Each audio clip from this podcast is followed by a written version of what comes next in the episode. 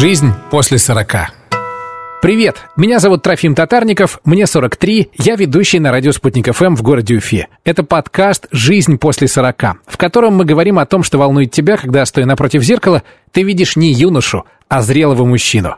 Сегодня о том, как понять, что ты уже стареешь, нужен ли тебе врач-гериатр и что такое депрескрайбинг. Вот ты знаешь, я до сегодняшнего дня не знал. Моим собеседником будет заместитель главного врача по медицинской части Республиканского клинического госпиталя ветеранов войн, врач-гериатр Альфия Азалетдинова. Альфия Радиковна, здравствуйте. Здравствуйте. Гериатрия. Что это такое? Дело в том, что двадцать первый век знаменуется у нас резким постарением населения. Причем эта тенденция, она продолжается, начиная с прошлого века. И это вообще глобальный э, феномен, который затрагивает все страны, в том числе и Россию. Все-таки старение? Это э, тенденция мировая, общемировая тенденция, которая, естественно, распространяется и на Россию, и на Республику Башкортостан. Удивительно. Я думал, что мы, наоборот, молодеем, потому что сейчас, помните, и пенсионный возраст в нашей стране передвинулся, и вообще все так молодо выглядят по телевизору, все следят за собой, и э, кажется, что мы, наоборот, моложе становимся. Вы сейчас вот прям меня, меня разочаровываете.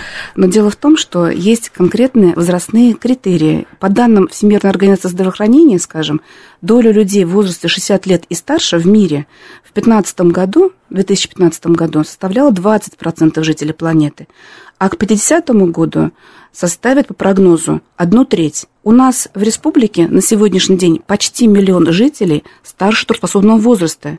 А если взять критерий ВОЗ пожилого возраста, это шестьдесят лет и старше, то такое население у нас в республике восемьсот двадцать две тысячи или более двадцати процентов. То есть, Альфия Радиковна, мы сегодня будем говорить про старость, получается, правильно? Мы сегодня можем говорить и о старости, и об особенностях пожилого возраста. Это, на самом деле, тема сейчас очень актуальна. Жизнь после сорока.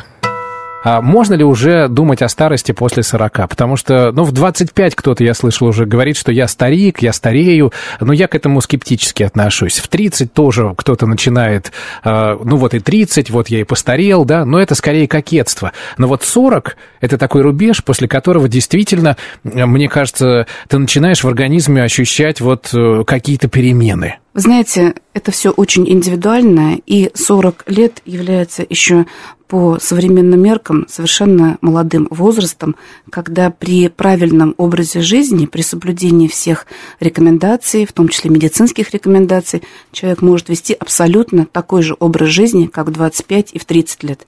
Но, безусловно, если не готовиться к более старшему возрасту, то уже с этого момента начнутся какие-то заболевания, какие-то физиологические процессы. В каком возрасте надо начинать готовиться к старости? Я бы сказала, что к старости необходимо начинать готовиться с самого юного возраста, с молодости. Надо объяснять детям, школьникам, подросткам о том, какой образ жизни нужно вести. В возрасте после сорока лет так. Необходимо, безусловно, тщательно относиться к своему здоровью и э, проходить ежегодно, регулярно медицинские осмотры, профилактические осмотры. Э, есть определенный набор исследований, то есть вот то, что мы называем сейчас диспансеризация.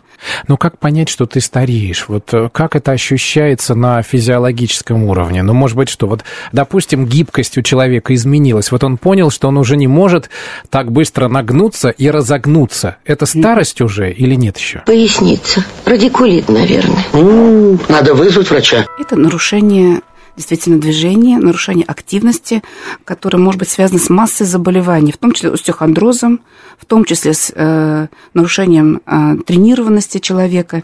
Поэтому мы говорим о старости, когда наблюдаются определенные гериатрические синдромы. Ой, а что это? Гериатрические синдромы – это заболевания или состояния, которые свойственны пожилому человеку.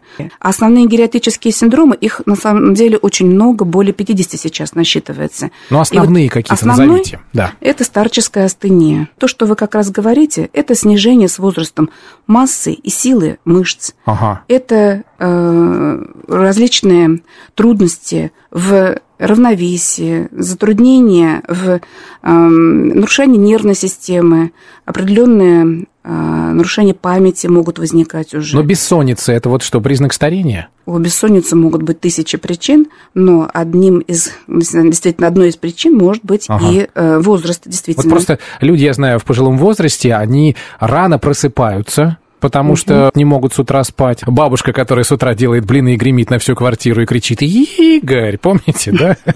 Это вот все не случайно появляется. Это вот уже, если так начинаю я делать, рано просыпаюсь, это что, у меня старость пришла? Ну, это определенные уже возрастные изменения, значит, на самом деле начинаются. Конечно, до обеда пожилые люди, как правило, не спят.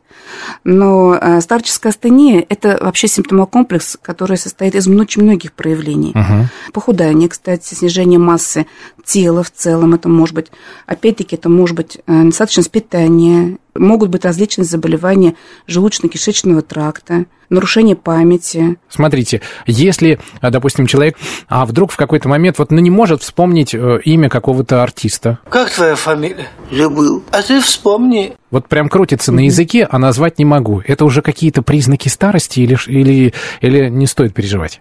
Ну, скажем, не старости, а уже изменения, возрастные изменения, наверное. Возрастные изменения. Да, после конечно. Какого возраста, давайте уточним, они могут проявляться? Вот, ну, у вас же какая-то есть очень... там, статистика, наблюдение? Понятно. Это очень индивидуальное, может быть, проявление у каждого человека, но, тем не менее, от сорока пяти - пятидесяти лет такие явления могут иметь место. Все-таки мы говорим о жизни после сорока. Жизнь после сорока. Есть ли какая-то генетическая, давайте об этом поговорим, предрасположенность? Допустим, кому-то повезло больше, кому-то меньше. Безусловно, на сегодняшний день очень много теорий старения, и вообще считается, что старение – это не болезнь, это физиологический процесс. Пугаться и не надо. Пугаться не надо ни в коем случае. А в процессе старения, конечно, снижаются и обменные процессы. Клетки объединяются водой, снижается содержание микроэлементов, ослабляется деятельность сердца и желудочно-кишечного тракта. А вот то, что мы говорим по памяти, это изменения происходят в нейронах головного мозга. И очень много теорий на сегодняшний день старения – это и теория клеточного старения, uh-huh. и молекулярно-генетические теории, современная теломерная теория и так далее. Но на сегодняшний день понятно, что нет какой-то единой причины. Безусловно, это комплекс процессов, которые происходят в организме, и э, процесс изучения старения, он продолжается до сих пор. Скажите, а известно уже сейчас науке э, геронтологии, я правильно говорю, да? Совершенно верно. Геронтологии. Известно ли сейчас, кто стареет раньше, все-таки мужчины или женщины? Учитывая изменения обменных процессов, свободно-радикального окисления, все-таки э, быстрее процессы склерозирования различных угу. органов, они, конечно, развиваются у мужчин. Вот это поворот! И это связано с определенной защитной э, ролью гормонов, в том числе женских половых гормонов. Но когда идет уже угасание женских половых гормонов, угу. то есть период преклимаксы, климактерический период, эти процессы уравниваются, и практически процессы идут одновременно. В какой-то момент мы равняемся все-таки. Да, да. А в каком возрасте пора пойти к врачу вашей специальности, к врачу-гериатру? Вообще, эта специальность является одной из самых молодых, и буквально в две тысячи шестнадцатом году были приняты документы Минздрава России, которые утвердили такую специальность и такое направление в работе. Гериатрия, в гериатрические кабинеты может обратиться гражданин по направлению участкового терапевта или самостоятельно, которому исполнилось шестьдесят лет и старше. До шестидесяти не стоит переживать. Просто можно уже, ну, самостоятельно дома как-то, наверное, да, э, беречься от старости, если так можно сказать. Вы знаете, существуют, конечно, и э, такие преждевременные случаи старения, но также участковый терапевт, ваш врач общей практики, определит проявление этой старческой астении. Для этого есть целый ряд тестов. Угу. Самый простейший – это тест, который называется «Возраст не помеха», который мы рекомендуем проводить всем нашим пациентам старше шестидесяти лет. Очень простой тест из семи вопросов. И если три положительных ответа на этот э, тест дает пациент, угу. тогда мы считаем, что этот человек является хрупким или у него уже имеются симптомы вот этой старческой астении. Вот. Семь вопросов – это много, да, для того, чтобы сейчас их все озвучивать в нашем подкасте. А мы можем их опубликовать у нас на странице, чтобы слушатели могли себя тоже проверить. Безусловно. Значит, если из семи три положительных ответа, значит, нужно уже задумываться. Совершенно верно. Но даже задумываться надо, когда имеется один или два положительных ответа. Mm. Потому что тогда это, значит, является проявлением преастении, и необходимо этому пациенту уже принимать какие-то профилактические меры. Я напомню, что слушатели нашего подкаста могут себя протестировать самостоятельно, заглянув в описание этого подкаста. Там все семь вопросов будут. Если хотя бы один или два у вас положительные, а уж тем более три, тогда нужно задумываться уже. Жизнь после сорока. Чем меня будут лечить, если у меня вот хотя бы три положительных или четыре признака есть? Все, я погиб. В плане лечения, конечно, прежде всего мы можем сказать, что это лечение тех заболеваний, которые выявляются у пациента, но с учетом его возраста. Течение обычных соматических заболеваний и их лечение имеет особенность. Скажем, гипертоническую болезнь лечат уже с учетом других целевых показателей артериального давления, другими дозировками, другим количеством препаратов.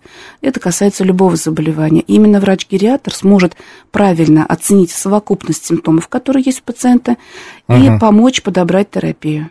Сейчас очень модное название в гериатрии – депрескрайбинг.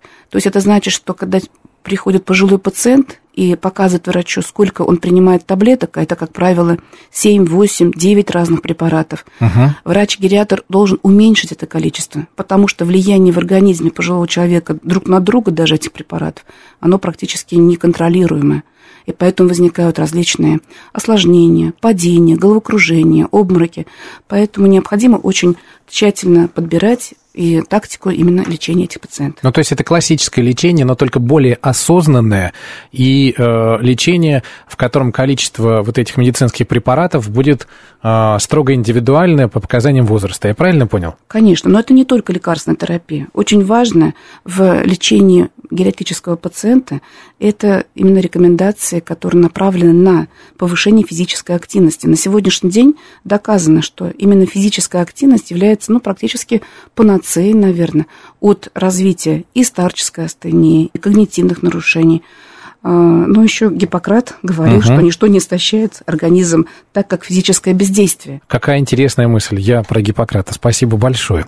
И подводя итог нашей беседе, Альфия Радиковна, давайте сейчас прямо в этом подкасте дадим совет тем, кто еще не является пациентом вашего госпиталя, да, тем, кто еще по возрасту не подходит пока, или, может быть, по физическому состоянию пока в норме. Вот о чем сейчас стоит уже задуматься и что сейчас стоит делать? Кроме физического движения, физической активности. Мы это уже поняли. Угу. Необходимо, безусловно, еще обратить внимание на питание. Увеличить, если человек приближается уже к этому рубежу, о котором вы говорите, необходимо изменить рацион питания, увеличить количество белка, уменьшить количество жиров, углеводы должны быть сложные, увеличить количество принимаемой жидкости, полтора-два с половиной литра. Необходимо э- использовать такие методики, как когнитивный тренинг, если вы заметили, что у вас ухудшается память. То есть необходимо ее тренировать. Это решение логических задач, угу. разгадывание кроссвордов, пазлы, различные... То есть в этом есть польза? Изучить, изучать языки, конечно. Не зря, значит, в наше время советское во дворе бабушки, дедушки сидели, играли в домино, разгадывали кроссворды в газетках. То есть это они уже тогда понимали. Еще в советские времена люди знали. Это все не зря. На, на лавочке вот эти сплетни, это тоже не зря получается. Жизнь после сорока. Ну, нервную систему тоже необходимо тренировать, так же, как и мышцы. Необходимо, очень важный вопрос, это, конечно, полноценное питание, то, о чем мы говорим. То есть угу. витамины, это овощи, фрукты. Поэтому хотелось бы, чтобы все очень осторожно относились к своему здоровью. Ну, а дети, конечно, берегли родителей. Спасибо вам большое. Я напомню, что сегодня в подкасте мы обсуждали старость с врачом-гериатром Альфией Азалетдиновой, который также является и заместителем главного врача по медицинской части Республиканского клинического госпиталя ветеранов войн Республики Башкортостан. Спасибо вам большое. Спасибо вам, всем здоровья и активного долголетия. Спасибо. Да, кстати, не забудьте себя проверить. В описании есть тест признаков старости. Жизнь после сорока.